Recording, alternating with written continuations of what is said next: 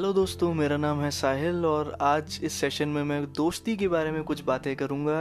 तो लोग मुझसे अक्सर पूछते हैं कि दोस्ती के बारे में आप क्या कहते हैं, आप क्या समझते हैं दोस्ती के बारे में। तो मेरा कहना सिर्फ यही होता है कि दोस्त कुछ गिने चुने ही होते हैं और भीड़ को कभी दोस्त नहीं समझना चाहिए। भीड़ सिर्फ भीड़ है और दोस्त कुछ गिने चुने ही होते हैं, तो उन्हें संभाल के रखें। कीमती हैं वो, उन्हें कमाया जाता है, उन्हें गंवाने की ज़रूरत नहीं है। उन्हें समझिए, उनके साथ रहें, उनसे बातचीत करें, कुछ खटास ना रहने दें, क्योंकि गद्दारों की भीड़ से इसी ताक में रहती है कि वो कब आपका घर उजाड़ के चले जाएं। तो दोस्तों, अपने दोस्तों को संभालें, अपनी बातों को क्लियर करें, क्योंकि दोस्ती एक ऐसी चीज़ है कि जिस धागे को अगर आपने तोड़ दिया तो उसमें सिर्फ गिठान ही पड़ेगी और वो कभी जुड़ नहीं पाएगा।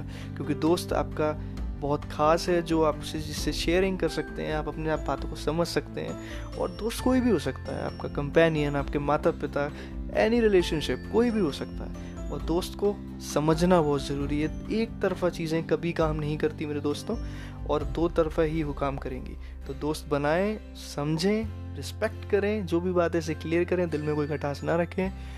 मैं मिलता हूँ आपसे अगले सेशन में। अपना ध्यान रखें। शब्बा खैर, गुड बाय।